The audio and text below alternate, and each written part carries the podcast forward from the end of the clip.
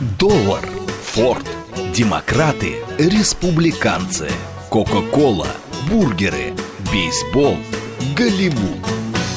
Что такое США и что значит быть американцем? Как устроена жизнь в Америке? Чем отличаются их проблемы от наших? Об Америке без геополитики и военщины в программе Рафаэля Ардуханяна «Америка Лайт». Программа предназначена для лиц старше 16 лет.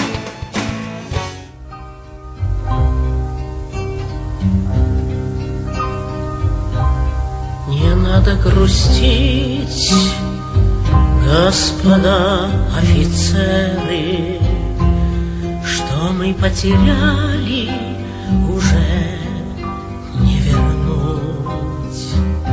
Пусть нету Отечества, нету уж веры, И кровью отмечен нелегкий наш путь. Пусть мы неприятелем к дону прижаты, За нами осталась полоска земли. Пылают станицы, поселки и хаты, А что же еще здесь поджечь не смогли?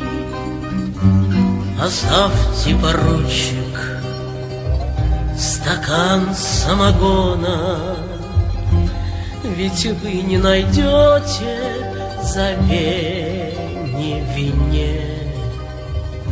Быть может, командовать вам эскадроном, Чему удивляться, ведь мы на войне.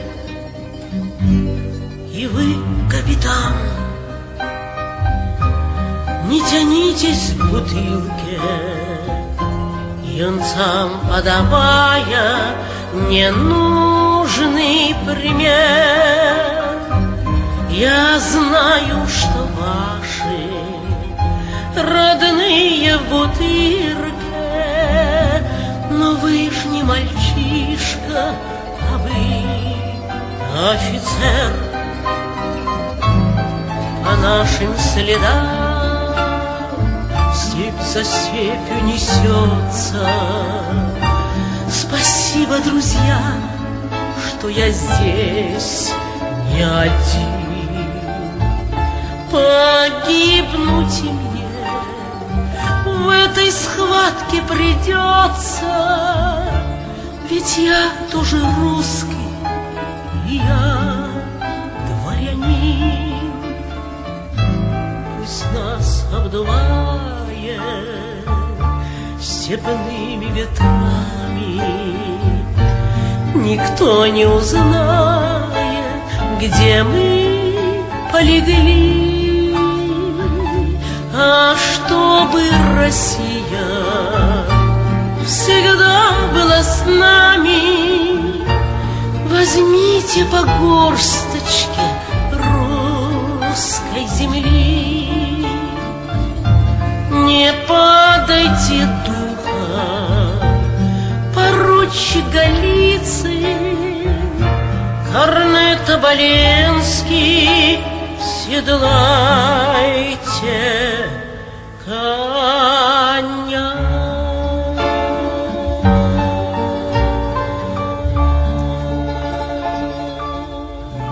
Добрый вечер, уважаемые радиослушатели. Радиостанция «Говорит Москва», передача «Америка Лайт». Я уже вижу по вашим посланиям, что я удивил вас, наверное, вот этим таким вступлением песни. Да, естественно, я это объясню, расскажу. Хотя думается, что тот, кто из вас слушал утренний эфир, нисколько не удивились. Потому что сегодня мы посвятим нашу передачу Русская иммиграция в Соединенных Штатах Америки, именно русская иммиграция. Мы очень часто говорили о советской, очень часто говорили об этнической, о еврейской, армянской, там упоминали.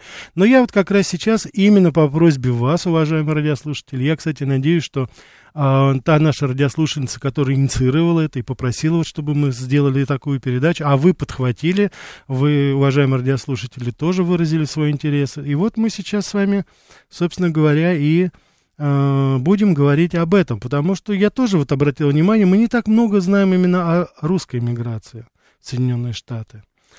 Э, а она интересна и очень и очень своеобразна, и, по-моему, вот широким слоям, что называется, ну, не так много известно об этом. Что же там и каким образом жила и до сих пор проживает это. А, именно русская диаспора. А, мне посчастливилось, потому что я работал в Нью-Йорке, когда работал в Соединенных Штатах Америки, и, конечно же, это был центр а, и э, русской миграции в полном смысле. И сегодня как раз я бы хотел обратить ваше внимание на известную, так сказать, организацию, которая одна из старейших, безусловно, она была организована аж в 1933 году, хотя до этого в той или иной форме она существовала и в Европе, и начиналось это в Берлине, Париже, потом это уже, естественно, после Второй мировой мировой войны, они переехали в Нью-Йорк. Я говорю сейчас о так называемом дворянском собрании, или как она называется, Ассоциация дворян, русских дворян э, в Соединенных Штатах Америки, Noble Association.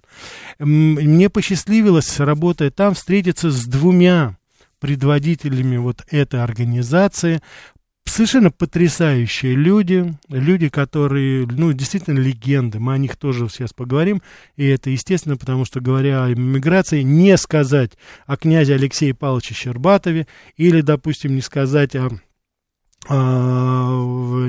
Кирилле Ирастовиче Гиацинтове, который после смерти князя Щербатова возглавил вот это дворянское собрание, это было бы, конечно же, ну просто невозможно. Это значит абсолютно не, так сказать, не рассказать вам о том, что же действительно, а, что же действительно там происходило и происходит. Конечно же, русская миграция в Америке, она была там и до 1917 года. Многие ученые, которые изучают это, так сказать, достаточно серьезно, с исторической точки зрения, а я не хочу сейчас слишком глубоко, но, тем не менее, все они в один голос говорят, что начало именно русской миграции в новый свет, это вот такое, как явление. Конечно же, наверняка кто-то и э, до этих событий достигал берегов Америки, но в любом случае это имеется в виду, конечно, 18 век, и это, конечно же, Аляска и освоение, собственно говоря, вот этого западного побережья, потому что те люди, которые наши люди, поморы, которые э, пришли на Аляску через Чукотку, это первопроходцы, это охотники, это добытчики люди, вот они потом уже, соответственно, из Аляски э, в 18 веке, они спустились в Калифорнию, я думаю, что многие из вас больше знают об этом из известнейшей постановки Юнона и Авось. Это вот как раз и есть те самые отголоски вот тех самых людей, которые через Камчатку, через Владивосток, они пришли, приплыли туда. И, собственно говоря, там вот впервые появились эти названия. Русская долина, Russian Valley, Форт Росс, Аляска, безусловно, это Новоархангельск. А вот то, что там э, происходило, Новониколаевск, Новоархангельск, это как раз и были вот те самые первые поселения русских людей. Имеется в виду это конец 18 начало 19 века. Вот. Э, этот процесс начался именно тогда.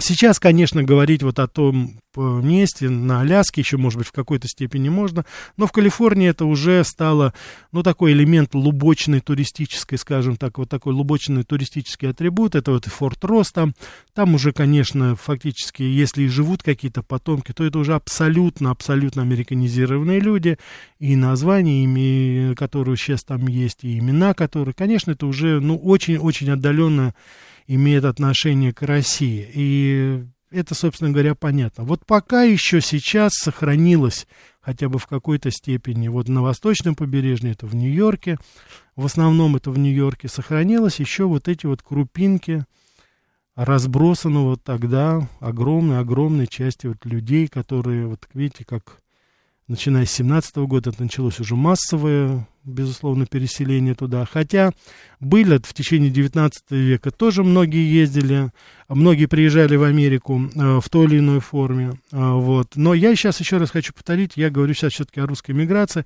поэтому кто-то говорит 4 волны, кто-то говорит 5 волн, но я бы сейчас выделил, потому что мы очень много знаем о еврейской миграции, мы знаем об армянской, мы знаем о польской, литовской, украинской, то есть все это есть. Но вот за всем этим все-таки как-то скрывается э, мир вот этой русской миграции, а он очень особенный. Он очень особенный, он очень такой закрытый всегда был, консервативный, по крайней мере, до последнего времени. И там происходили свои в той или иной форме события, которые э, в полном объеме э, показывали вот э, мироустройство, жизнь и трагедию в какой-то степени этих людей. Потому что мне приходилось там встречаться с удивительными людьми, которые, ну, казалось бы, уже и родились не в России. И в какой-то степени они, ну, на тот момент, это было вот начало 90-х годов, они были еще, как говорится, такие антисоветски настроены. Но, тем не менее, вот все-таки вот э, события 90-го года, они дали толчок очень интенсивному взаимообмену. И поэтому вот такие люди, как когда я встречался, мне посчастливилось встретиться с Алексеем Павловичем Щербатовым, это было начало 90-х годов, мы встречались, когда туда приезжал э, хор э, Акафист, и он был приглашен нами, я сопровождал этот хор, участвовал в организации гастроли его вот, по всей Америке абсолютно. Мы встретились в огромном кафедральном соборе Saint John the Divine, это, это протестантский собор, но тем не менее они предоставили любезно вот нашему православному хору, и туда пришли очень многие многие представители вот этого аристо, э, так сказать, дворянского собрания Америки. И я тогда познакомился с Алексеем Павловичем. Ему тогда это был такой очень бодрый старичок, ему тогда еще не было 80. В 2003 году он скончался, ему было 93 года, 1910 года. Это последний был предводитель дворянства, американского, по крайней мере, который родился в России. Вообще, конечно, это немножко мистически, но вот я потом уже, когда с ним встречался и пересекался в других, на других мероприятиях, вот, э, я, он рассказывал, как он играл, можете себе представить, он 1910 года рождения. Он мне рассказывал, как он игрался с царевичем Алексеем, сыном Николая Первого. То есть вот я, когда жал руку этому человеку, и я спросил, а вы царя видели? Говорит, да, царь заходил тоже, и, так сказать, э, но, говорит, не, нам не принято было сжать царю руку, но с Алексеем мы, естественно, как говорится, были там почти, там, немножко постарше был царевич Алексей, но, тем не менее, вот они, так сказать, ручкались, то есть я вот фактически пожал руку, то есть через одно рукопожатие я, так сказать, был рукопожатен с цесаревичем Алексеем, которого зверски убили. Вот. вот это, ну, понимаете, это история, это вот, так сказать, то, что было вот непосредственно, это, конечно, уже потом как-то с годами ты осознаешь, и, конечно, ты понимаешь, что вот это как раз тот самый, вот это и есть, это живая история. А у жизни этого князя Алексея, э, это, ну, она просто совершенно фантастическая, потому что этот человек успел побывать, ну, так сказать, он был свидетелем абсолютно всех событий, которые происходили после революции. Но этот человек, который прожил фактически, он в 1920 году десятилетним мальчиком через Крым был вывезен сначала в Константинополь, потом в Сербию, потом Париж, потом уже, так сказать, в Лондон, и из Лондона они уже переехали э, в Соединенные Штаты Америки. Он закончил университет, был блестящим совершенно, так сказать, специалистом, инженером, потом он служил в армии, он работал в разведке, он был в армии Патона, был переводчиком. Вот, то есть он встречался на Эльбе с нашими, э, так сказать, солдатами, он был там. Он был один из переводчиков, который помогал это делать. Вот. Он разговаривал с генералом Патоном, который все, ему там, так сказать, все мерещилось, что сейчас вот надо бы воевать с Россией, поэтому вот он, так сказать, там спрашивал, нужно ли сейчас вот противостоять России, и вот князь Щербат, он как раз ему объяснял, говорил там, ну, конечно, там на своем уровне, вот. но потом это решение Эйзенхауэра было, которое очень жестко отдернул Патона в его такой инициативе и, так сказать, таком милитаристическом угаре. Кто знает, может быть, именно эти люди сыграли свою роль, что тогда мы не наделали глупостей, когда уже победили нашего общего врага. Это тоже вот князь Алексей Павлович Щербатов. Я помню, как он очень воодушевленно говорил, это было сразу после попытки ГКЧП, вот, он почему-то, я вот не знаю, он говорил, я очень-очень смотрю, так сказать, с надеждой на Рудского. Вот он думал, что вот Рудсков, он сможет, как говорится, а, возглавить Америку, э, Россию. Он был сторонник такой, знаете, монархии. Он был, конечно, монархист до конца своих дней. И тем не менее, эти люди сделали и делали, и продолжали делать огромное количество совершенно потрясающих вещей. А, он написал книгу своих мемуаров со своей супругой. Эта книга, она охватывает огромный период, рассказывает о жизни в Европе, рассказывает о том, каким образом складывалась судьба его и его друзей, и членов вот этого общества в, а, в Соединенных Штатах Америки. Общество это было создано, кстати, изначально, как, знаете, такая благотворительная организация. В нее вошли люди, которые пытались э, помогать, потому что у многих людей было достаточно бедственное положение. Не все могли и не все вывезли какие-то драгоценности, какие-то ценности, которые могли бы обеспечить безбедно хотя бы жизнь их семьи. Но вот некоторые из них, которых были все-таки какие-то деньги, они потратили их. Там не было каких-то великих миллионов, там нет. Ни одного миллионера там и не было. Это касается и самого князя Алексея Павловича Щербата, это касается князя Белосельского-Белозерского, хотя он работал в очень крупной корпорации, был достаточно богат. Это, предше... это человек, который перед э, Э, князем Щербатовым возглавлял тоже это общество. Я хочу сказать, что очень много слов таких, знаете, благодарности всегда звучало. Вот я когда встречался со старыми эмигрантами, они очень с теплотой говорили о князе Белосельском, Белозерском, потому что он а, успел, вот как бы, знаете, когда еще Нью-Джерси не было таким а, модным штатом, он купил там огромный кусок земли недалеко прямо от Нью-Йорка, э, буквально в получасе езды на автомобиле, и он, это, знаете, такая даже не усадьба, это такой какой-то был парк, где он построил несколько каких-то таких, знаете, недорогих домиков, и он назвал это место Отрада. И до сих пор на картах Нью-Джерси это держится как вот как Отрада.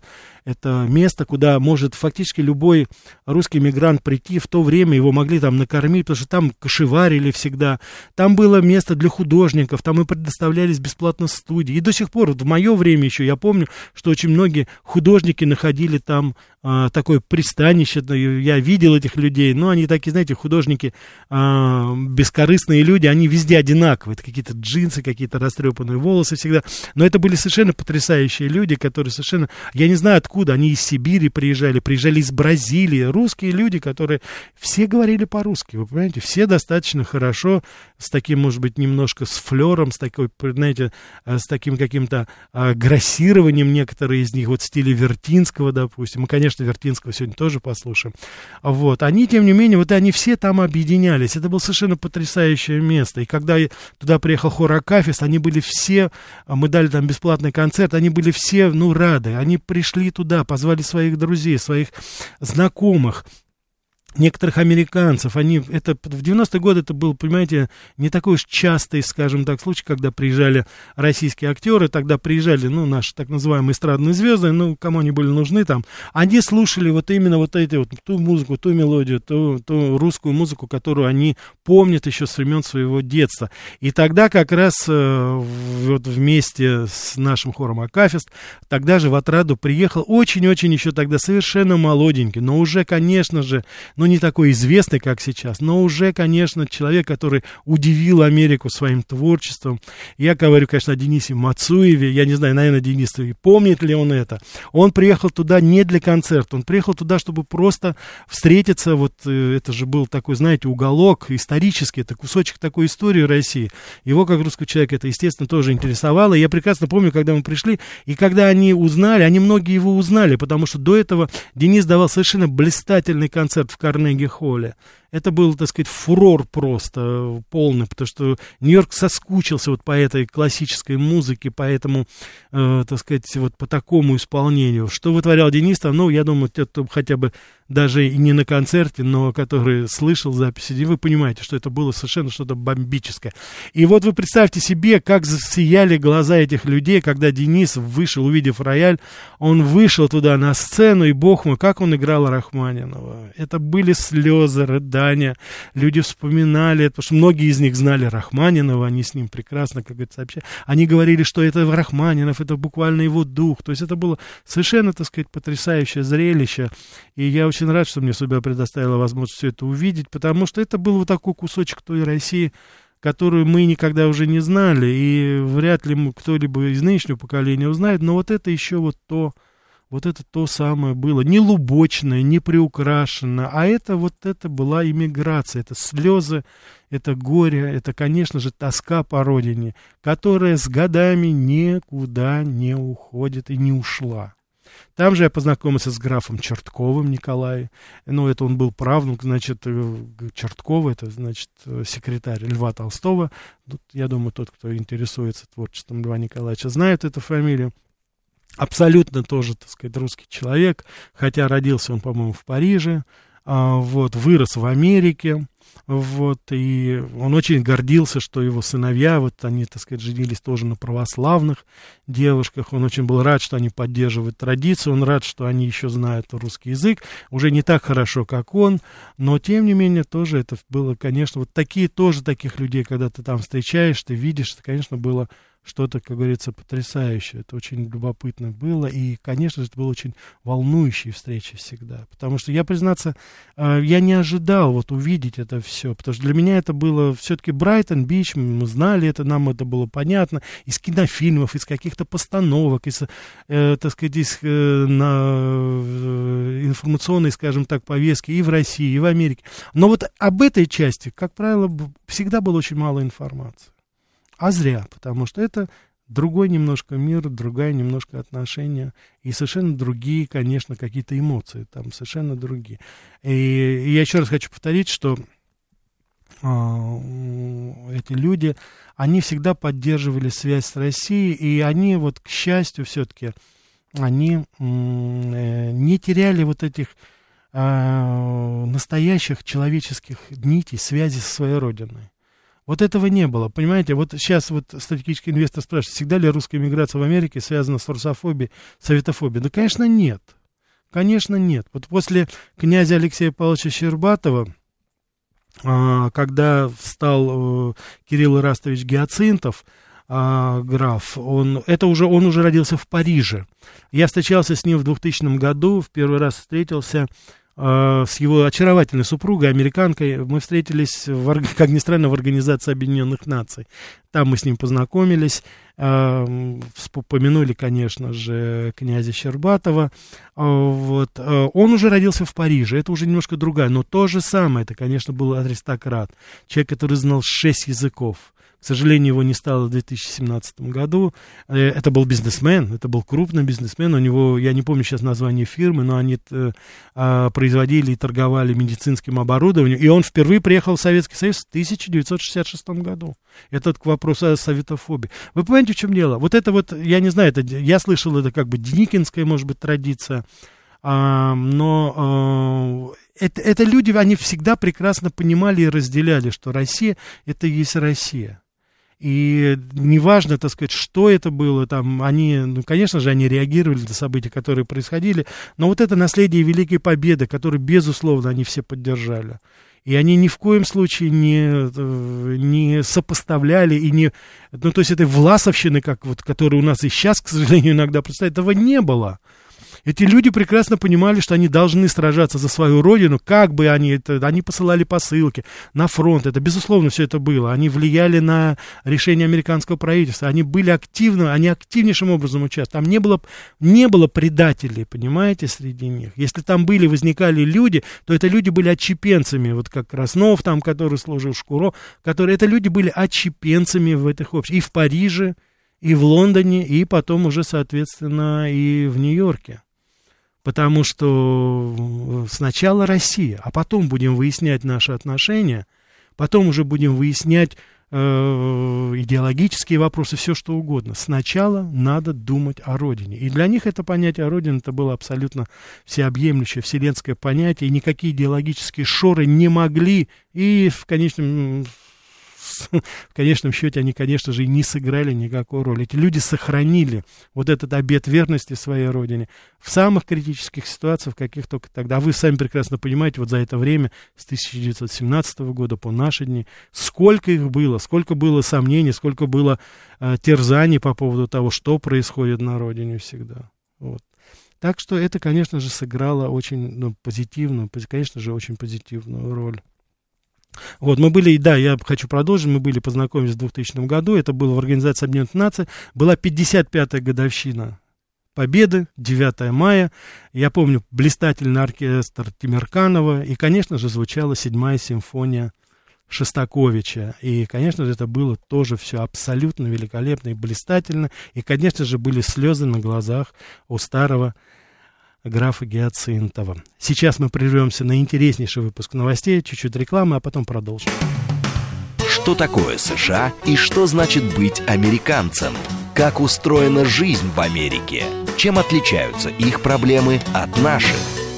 Об Америке без геополитики и военщины в программе Рафаэля Ардуханяна «Америка. Лайт».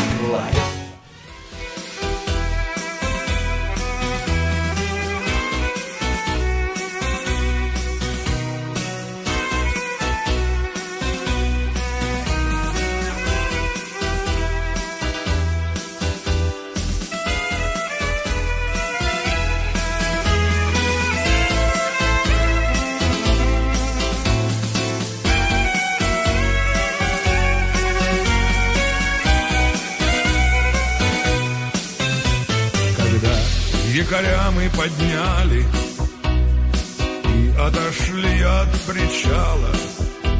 Усталые волны стонали Отчаянно чайка кричала И ветер ворчливый попутчик У борта рыдал, завывая И плакал пехотный поручик от злости погоны срывая, как закрою глаза, снова вижу пепел кровь и родного мустанга. И летит, все летит над Парижем, иммигрантская белая танго.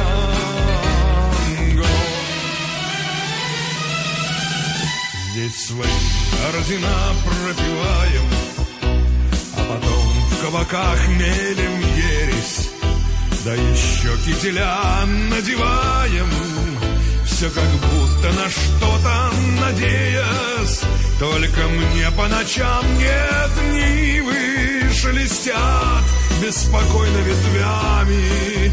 Это стонут в татарском проливе. Десять тысяч оставленных нами. Как закрою глаза, снова вижу и родного мустанга. И летит, все летит над Парижем. Иммигрантское белое танго.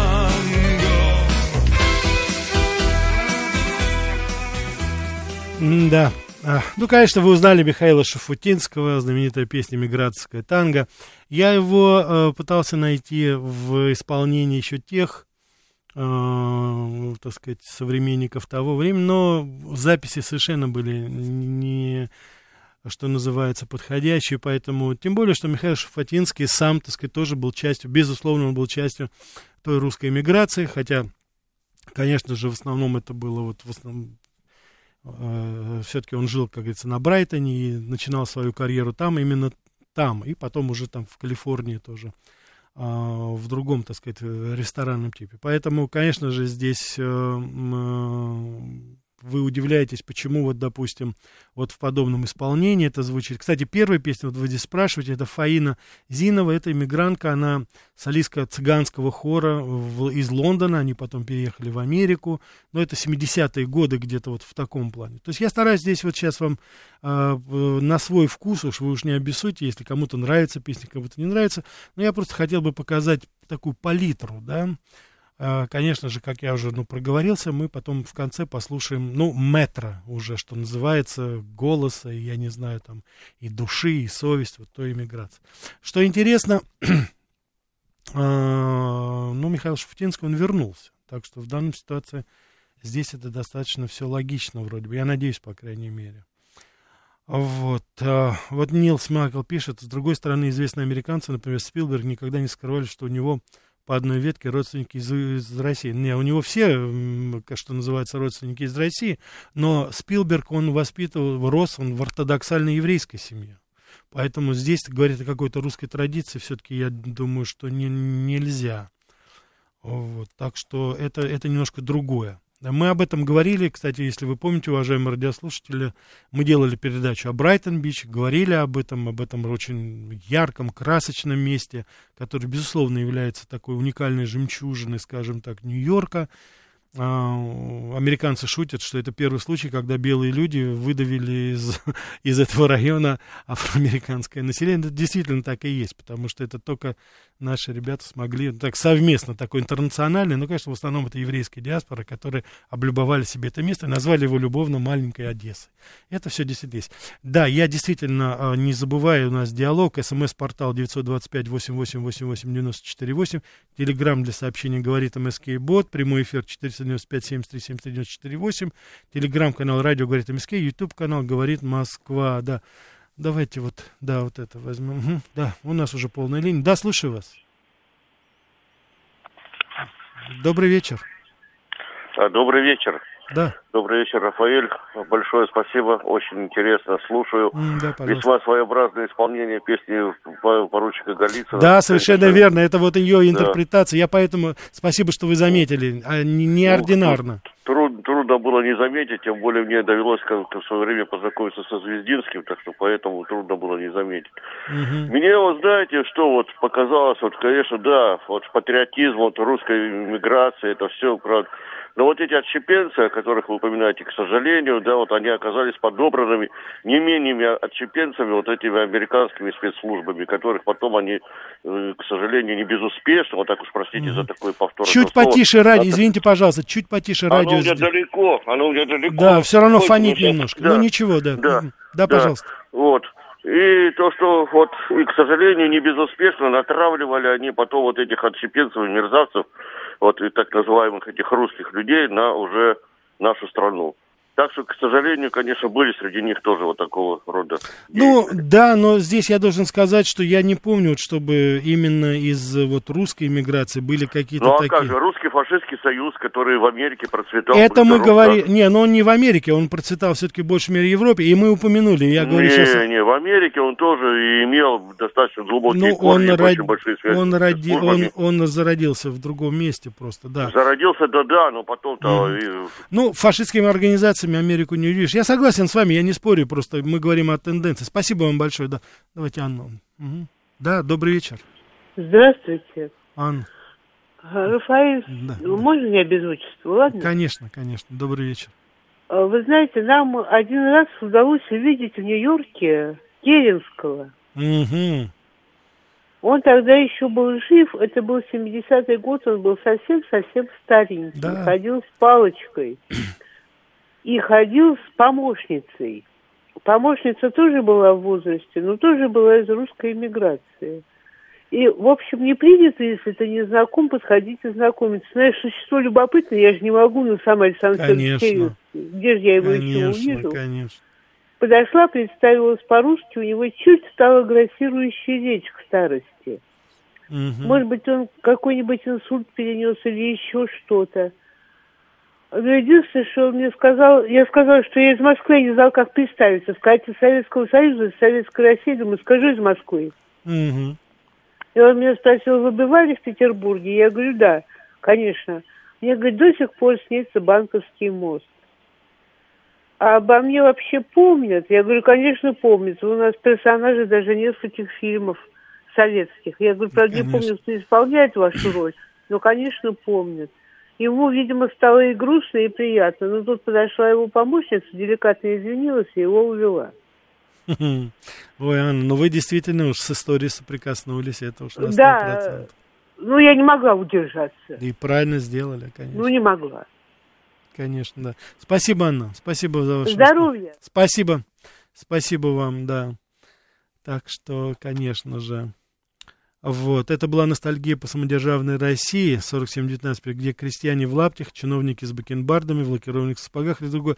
Вы знаете, я не знаю, я не берусь ни судить, ни делать комплементарно что-то говорить об этих людях, не знаю. У них была своя Россия. Они уж, о чем они там, как говорится, думали, о чем они гадали, не знаю. Но, тем не менее, это вот тот самый осколок России, который выбросила на чужой берег. И вот они там, собственно говоря, и э, каждый из них по-своему выживал, фактически это выживал. Давайте мы еще возьмем. Да, слушаю вас. Да. Здравствуйте, Рафаэль Ростислав. Ваш да. эфир слушаю привычка осталась, поэтому слушаю и ваш эфир обязательно. Я читал, что кто-то из иммигрантов в США даже консультирует для американской ГБУшки их Монтерейский лингвистический центр. Вот если здесь что-то непонятное заинтересовало. Я понимаю, что и в моих словах в эфире нет ничего интересного, но другие монологи наговорит Москва. Они как будто специально подготовлены, чтобы измотать сканирование московских ФМ на станции НСА в Агасте, в Джорджии. Я думаю, они правильно предлагают отдать сканирование и говорит Москва Гуглу в городишко Каунсил Блав в Айове. Что называется, держись корова из штата Айова. От услышанного от слушателей говорит Москва. Вам новогоднее настроение, спасибо за передачи. Спасибо, Ростислав. Я не могу сказать, что я все понял, о чем вы говорите, но в любом случае, по вашему голосу, я чувствую, что вы в прекрасном настроении. И самое главное, вы слушаете, как говорится, нас. Спасибо вам за это. Давайте мы еще возьмем. Да, слушаю вас. Да, спасибо за передачу. Угу. Всегда вас слушаю. Спасибо. А, вот все-таки не могу понять, может, вы объясните, а, почему все-таки э, вот в Штатах конкретно нет русской, э, как бы русского лобби. В общем-то, и с диаспорой так это э, остается. Все-таки действительно там какая-нибудь маленькая Одесса это свое. И все-таки разные эти волны миграции, они очень расслаивают. И все-таки русские к себе, кого попадя, ну, имеется в виду русские общества, не пустят это сложно. Ну вот угу. армянское лобби, ну очень крепкое, диаспора очень крепкая. Ну, лобби я имею в виду влияние на политику в Соединенных Штатах. Понятно, да. А, а не знаю, как правильно, украинское, украинское, до сих пор не научился ставить ударение. Тоже лобби есть. Ну, особенно там про Канаду говорить нечего, но в некоторых штатах-то конкретно. А вот русского нигде нет ни на Да, шаг. нету, вот нету. не понимаю. Я... И вообще, почему все-таки, ну, и не только в Штатах, и везде за рубежом, э, русский услышит русскую речь, притихнет и стараются, ну... Э, я понял, да, я понял. Диаспор нет вообще. Я понял, да. Значит, я вам попытаюсь объяснить, попытаюсь сказать. Дело в том, что очень долгое время воспринимался, э, все мы, выходцы из Советского Союза, воспринимались как русские, но вот после 90-го года это все, как говорится, немножечко изменилось. Я не говорю сейчас о тех диаспорах, там, допустим, литовская, польская, армянская, они существовали там и до Советского Союза, а, в той или иной форме в Соединенных Штатах Америки. И действительно, они достаточно монолитны, потому что это все-таки, а, ну, Польша, может быть, не в такой степени, но Литва, допустим, или Армения, это, в принципе, маленькие народы. И, конечно, представить себе, что больше миллиона людей сейчас живет. Но я вот скажу э, э, про армянскую диаспору, допустим, это, конечно же, э, более миллиона человек живет сейчас в Америке, в то время, когда в самой Армении живется, допустим, живет 3 миллиона, да. То есть вы, конечно, понимаете, что треть населения живет только в Соединенных Штатах Америки. Поэтому, конечно же, влияние там, соответственно, и влияние этого лобби, оно сильно. Но давайте представим себе на минуту, если там 140 миллионов э, у нас, 145, сейчас уже будет и больше, и представьте себе, допустим, там порядка 50 миллионов живет треть населения бы русских жила, допустим, где-то в какой-то стране. Ну, понятно, что там было бы, конечно же, влияние гораздо более э, эффективно и более, скажем так, более значимо, более видимо. Есть еще один момент, который мне очень, признаться, не понравился вот в свое время, на что я обращал внимание, находясь в Нью-Йорке. Дело в том, что э, практически все выходцы из Советского Союза, вот без исключения, э, у меня такое впечатление сложилось, что когда речь заходила о каких-то позитивных моментах в их жизни, когда они в какой-то степени позитивно себя показывали в жизни или в бизнесе или еще, они говорили, что они вот, а мы из Армении, мы из Грузии, мы из Украины, мы там откуда-то, мы, из, мы, мы не русские. Но когда дело доходило до каких-то, знаете, вот негативных моментов, да, когда вот обобщающих говорили о русской мафии, они почему-то все сразу себя называли русскими. Вот все сразу, как говорится, русскими. То есть, как бы, знаете, как в старой песне такой пелось, там, а, сладкую ягоду рвали вместе, а горькую ягоду я одна. Поэтому вот это было такое немножко вот иждивенческое настроение в отношении русского народа здесь, в Советском Союзе. Оно вот передалось, в принципе, это и туда, на, так сказать, на, э, на иммиграцию. Поэтому вот именно русское сообщество, дворянская ассоциация, они очень как-то ревностно, они дистанцировались от других каких-то национальных диаспор, которые хотели, может быть, с одной стороны, по крайней мере, вот дворянская ассоциация это только русская была. Там не было какой-то дворянской, украинской или литовской, или там как-то армянской, грузинской. Нет, это только, ну, потому что там были действительно аристократы, это люди были, которые приехали со своими, что называется, у них были звания, они не собирались от них отказываться. Так, давайте еще возьмем, у нас полная линия. Да, слушаю вас. Добрый вечер. Да, здравствуйте. Евгений, Москва. Да. Вы знаете, до войны в Югославии говорили, что в США большое сербск, сербское лобби. Угу. Вот, но это им не помогло. Так что лобби это условная вещь. Ну, согласен, да, спасибо. Ну, вы знаете, у Югославии приблизительно такая же ситуация была, потому что это не сколько сербская, а вот все-таки югославская, и язык-то один же был, понимаете, ну там же не только сербы, там были и другие, и словенцы, и хорваты, они точно так же были там. Это вот они после событий в Югославии как бы разделились, то есть я имею в виду диаспору как таковую. А, по, а в целом-то это была такая же ситуация. Все называли себя сербами, а потом, когда уже все это разорвалось, кстати, при помощи тех же Соединенных Штатов, то тогда, конечно же, каждый вдруг сразу вспомнил, что я, что он такой, что он хорват, что он еще кто-то. Когда все хорошо было, никто это не вспоминал. Давайте еще возьмем. Да, слушаю вас. Добрый вечер. Да, добрый вечер, Рафаэль. Вот вы знаете, только сейчас э, большая аудитория э, на радиостанцию знал, что вот есть радиослушатели прекрасные, которые виделись с премьер-министром России, который был в 1917 году, Александр Федорович Керенский. Но я не удивлюсь, что через там следующий звонок будет, что встречались с самим Николаем II, кто-нибудь позвонит и скажет, и буквально там в Екатеринбурге там, за неделю до его расстрела. А серьезно, если позвонит, скажет, я видел Николая II, там проходил по улице и видел, как он там прогуливался с женой и детьми. Хорошо, я вас, я вас понял, да. Ну, единственное, что давайте мы здесь, так сказать, не будем судить, да, потому что действительно Керенский прожил очень-очень долгую жизнь, и он встречался. Я, по крайней мере, слышал это от своего педагога Генриха Боровика, известного нашего э, американиста, вот, и он, так сказать, встречался с ним вот в эти же, в конце 60-х годов, он рассказывал, как он с ним встречался, и в данной ситуации он, он рассказывал, что Керенский его попросил, по сути, говорит, в Советском Союзе ходит легенда, что я в женском платье покидал Петербург. Скажите, что это неправда. Но, с другой стороны, откуда мы-то знаем? Конечно же, Керенскому бы не хотелось, чтобы о нем помнили так, а уж одевался он в это платье, не одевался, мы это с вами не узнаем. Встречался, если вы хотите верить, ну давайте верить. У меня нет оснований не доверять нашему а, нашей радиослушательнице Ане, которая достаточно долгое время со своим покойным супругом работала и жила в Америке. Это мы, я на протяжении уже многих лет наблюдаю. Да, слушаю вас еще. А, добрый вечер, Рафаэль Никитич. Это Виктор 26 благодаря за эфир да, Подмосковье. К Америке я, да, спасибо за то, что вы немножко нам открыли глаза про Америку. Мне в Америке нравится, значит, не уплатил налоги в дом без архитектурных излишеств. Кто поет под фанеру, тоже до свидания. А тут такой вопрос по делу. Уважаемый Рафаэль Никитич, а вот, э, ну, они эмигрировали, но ведь у них остались, как говорится, у нас значит, э, строения какие-то, какие-то вклады, какая-то недвижимость. Угу. Могут ли они на данный момент отспорить? Вроде у нас это было одно время, потом это все это как прекратилось. Благодарю. Да, да, спасибо. Вы знаете, во-первых, у нас, насколько я знаю, законодательство уже достаточно давно не позволяет это делать. А с другой стороны, я бы хотел сказать, что немногие из них я вот не помню, чтобы кто-то из известных там людей претендовал на что-то. Они как-то спокойно к этому отнеслись.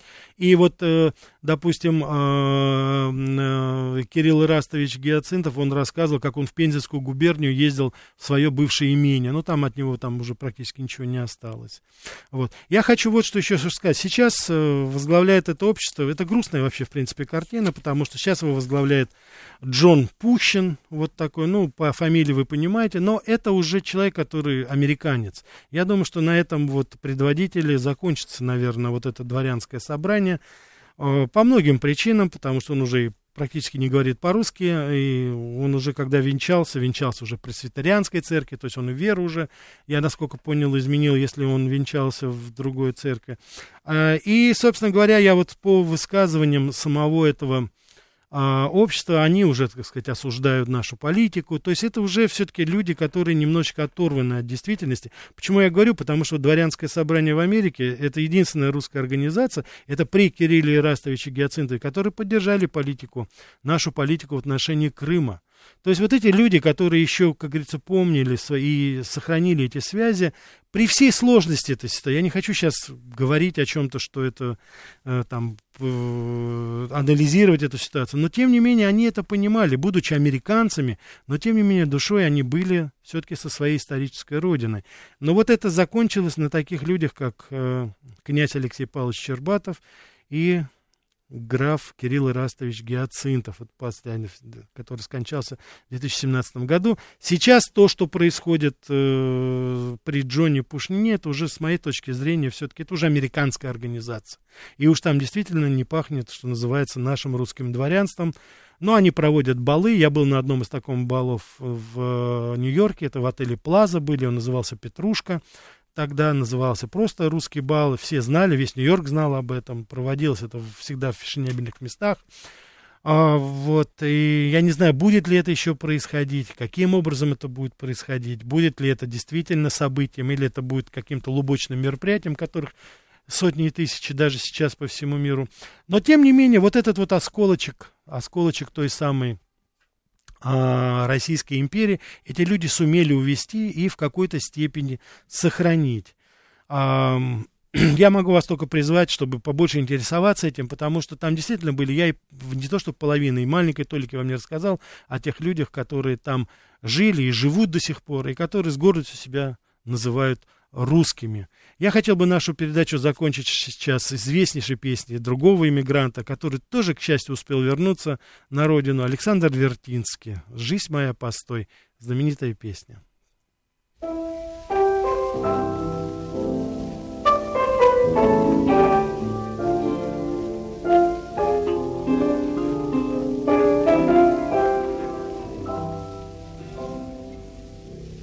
Я так хочу, чтоб ты была со мною, чтобы я мог припасть к твоей груди. И в темноте услышать над тобою о, жизнь моя, постой,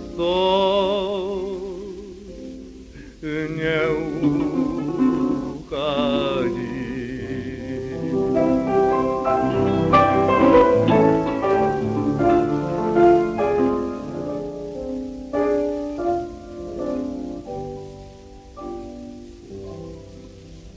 Не в силах я вырвать очарования. Пускай грозит мне гибель впереди. В душе живет одно твое признание. О, жизнь моя, постой,